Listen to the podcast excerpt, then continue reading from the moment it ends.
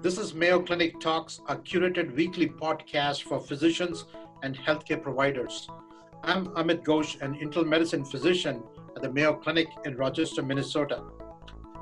Going back a few months ago, before the COVID crisis happened, physicians were struggling with several issues work life balance, burnout, dealing with new electronic health record systems, dealing with large systems, and we were all working towards resolving this crisis when COVID 19 came.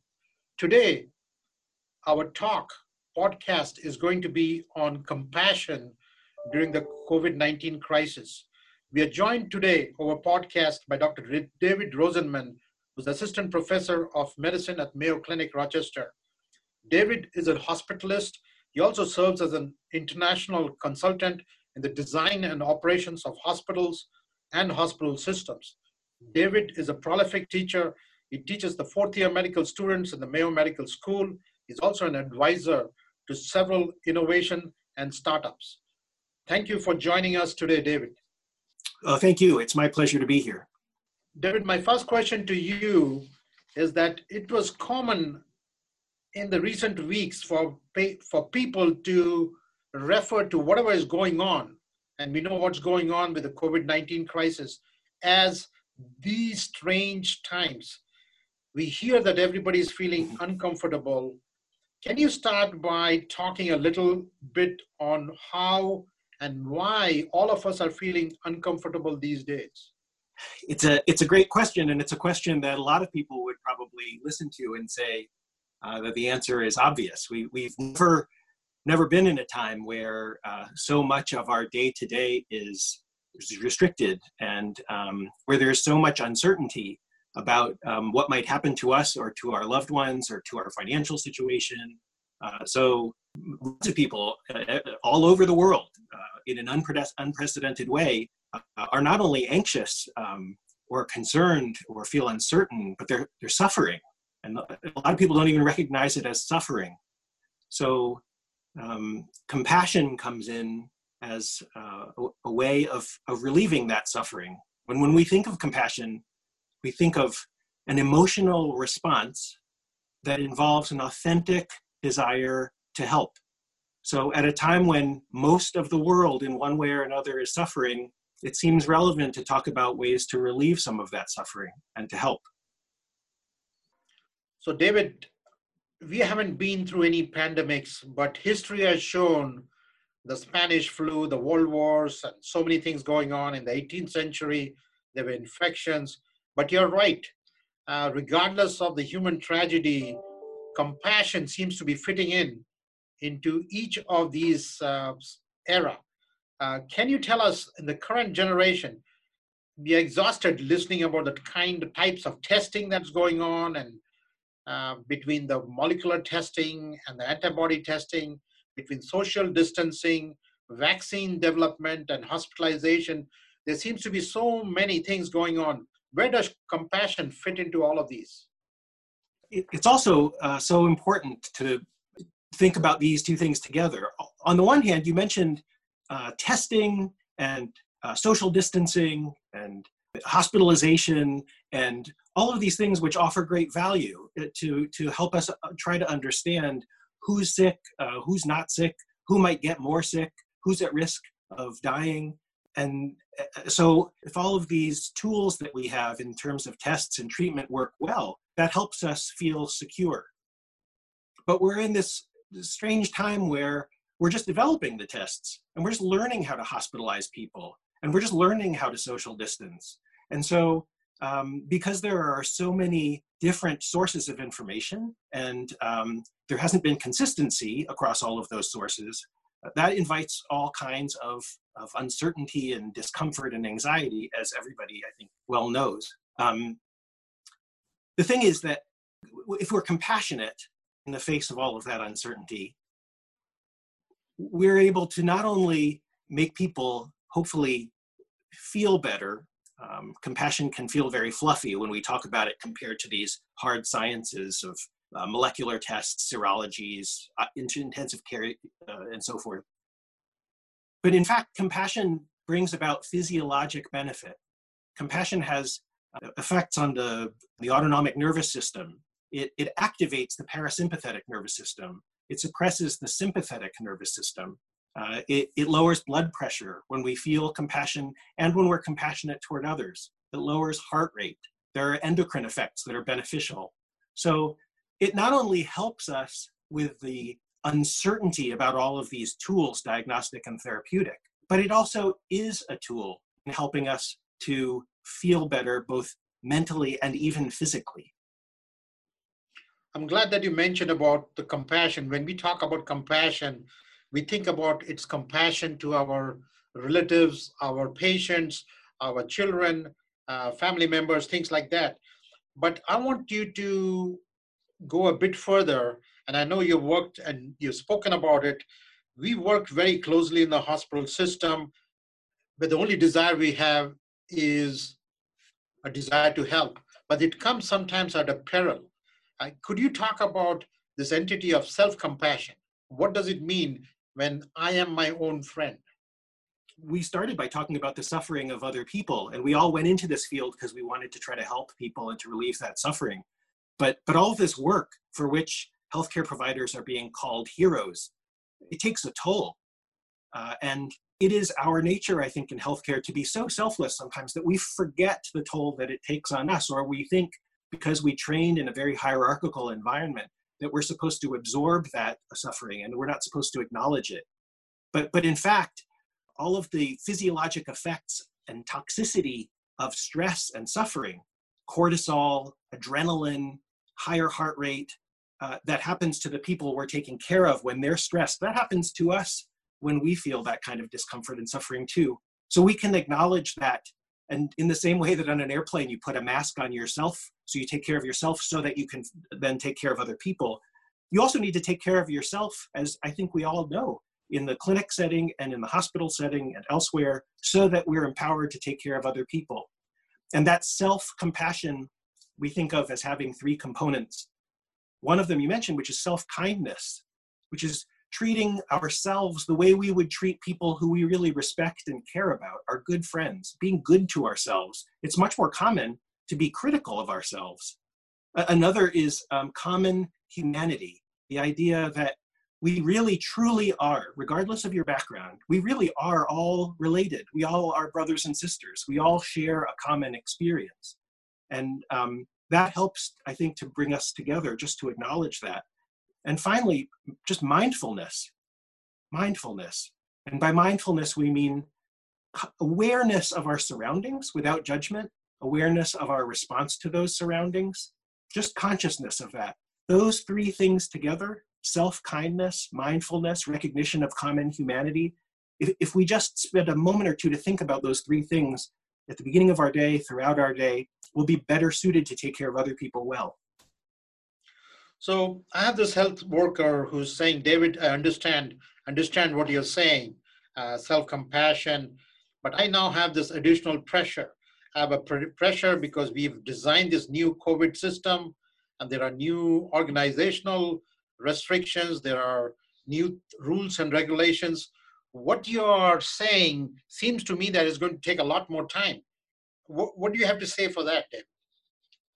Yeah, well, long before there was this pandemic, the question of time and compassion uh, w- was asked and uh, studied. Tw- 20 years ago or so, there was a study at Johns Hopkins University asking just this question because more than half of doctors who were surveyed said that they, did, they just didn't have time for compassion. They needed to they needed to go through their guidelines and they would love to be compassionate, but holding hands with everyone and taking the time wasn't going to allow them to go through their practice. And we hate to acknowledge that we feel that way, but uh, sometimes sometimes the stress brings that out. This study at Hopkins had a very simple intervention, and that was that um, they, were, they, they inserted the tiniest bit of communication before and after a visit in the oncology setting. And that tiny bit of communication just was something like this. I'm paraphrasing, but something like this it was this this is a difficult time that you're going through. I can imagine it's very difficult and there may be a lot of uncertainty along the way. But i want you to know that i'm here to help you help clarify to a- answer questions and to be available and, and we'll get through this one way or another. We'll get through this uh, and, and we'll be together in this.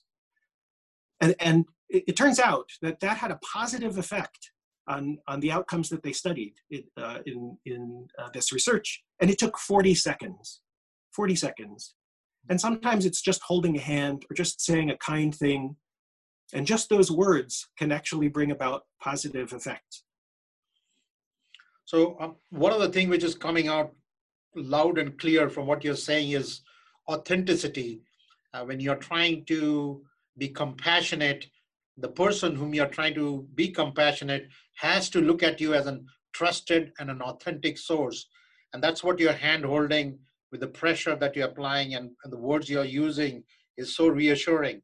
In this moment of crisis, once you once you have taken the time for self-compassion uh, there's so many other people around you uh, your family members friends uh, fellow citizens uh, there are children who are studying now uh, homeschooled now. Um, there are teenagers who are not able to go to school play tennis. There's so many things going on. Can you give me some specific ex- examples on how you're going to talk with them or deal deal with the suffering with compassion? Well, compassion is is a it's a universal uh, tool uh, because suffering is universal, uh, and there are even examples of of uh, how what we've already talked about has played out outside of the formal healthcare setting. You may notice that sometimes press conferences with the with the, the, the media to um, share information in the time of this crisis will sometimes end with the words "We are in this together." And, th- and that's not a coincidence. It's because they're learning from the research that we just talked about. The, the same is true with friends and family and fellow citizens.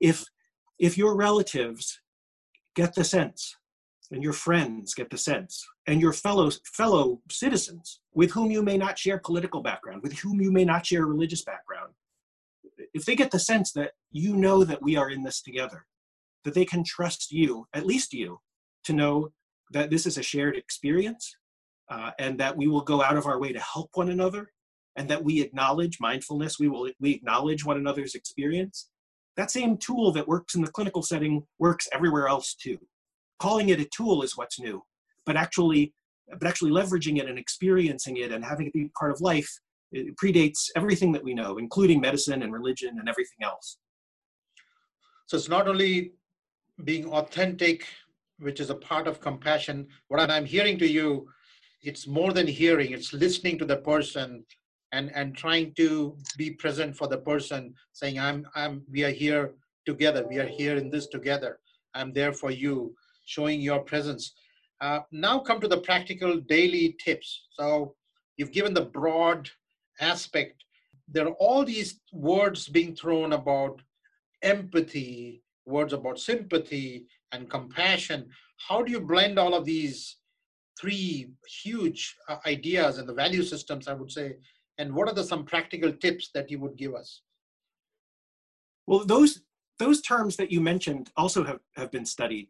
And um, it, you know, it's funny sometimes to think about research uh, in the context of what feels like a kind of touchy-feely area like compassion.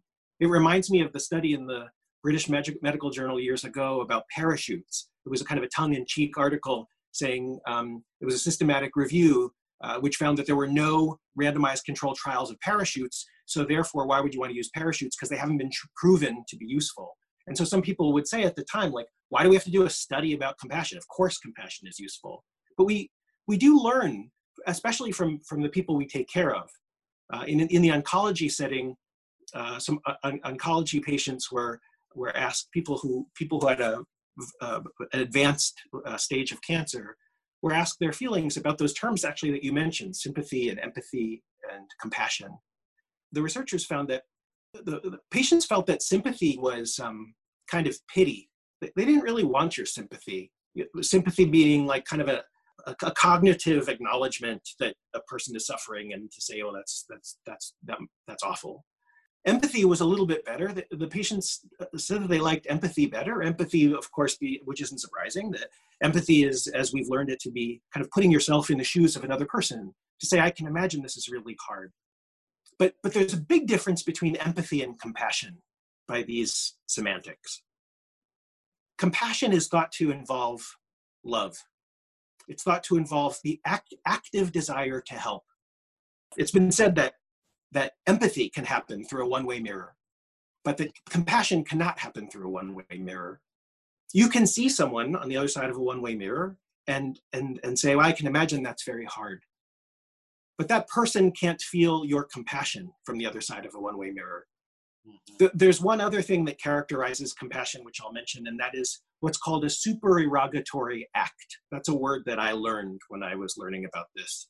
A supererogatory act is something that is beyond necessary. When you go out of your way to do something for somebody that they didn't expect, and you, it would have been fine if you didn't do it, but that extra thing, that extra thing that they, they didn't expect that makes them feel better is a supererogatory act, and that characterizes compassionate actions. So, in this era of physical distancing, what you're saying is physical distancing, of course, prevents uh, and checks COVID 19, but not social distancing here's a here's a challenge for us. Now, when I'm speaking, so true, yeah. When I'm speaking with you on Zoom, is it possible to transmit compassion, be a two-way mirror by telecommunication like we are doing now over Zoom? Yeah, of course. I get a sense that you really care about me. And I hear that's what you're talking about, that we don't really have to be physically present to show compassion yeah there of course there are elements of being compassionate like just soothing touch just holding someone's hand that we all wish that we could experience in this time. But but but but these video calls that um or even audio calls but but in addition to hearing voice if you can if you can look into someone's eyes and and they can know from your communication uh, how much love there is or how much concern there is through through two-way question and answer about experience, mindfulness, kindness, recognition of common humanity. Most of that can happen even through these digital tools. Just like I'm seeing into your eyes and I can see the care and compassion in your eyes. Um, and and I, am sure somebody sitting in my chair would, would feel the same. Do you have any other special message for our practitioners, health providers, and practitioners? It's a good time to remember that compassion predates almost everything we know. Uh, it, it, it, predates organized religion. It transcends culture. It transcends religion. It certainly transcends politics. And um, long before we had antibiotics or a stethoscope or an exam room, long before the terms healthcare provider or even patient were used, we did care about each other, and that hasn't changed, and um, that it isn't going to change. And in fact, long after we have have exhausted the uses for penicillin and remdesivir and respiratory therapy devices and ventilators and everything else that uh, that we use today in healthcare, long after those have been replaced by something else, we still will have compassion and uh, it's probably the best tool we have ever had and that we ever will have. So it seems like a relevant thing to remember. Very well, very well put, David. Very well put. Uh, it seems to be a gift that has been handed to us over the generations, a gift that we need to really nurture and use more of, and not just get uh, caught up with the technological uh, stuff that we are we are able to handle these days. Very well put. So we've been hearing about the use of compassion in COVID-19 from Dr. David Rosenman, uh, who's a hospitalist and is in the front line of managing COVID-19 crisis.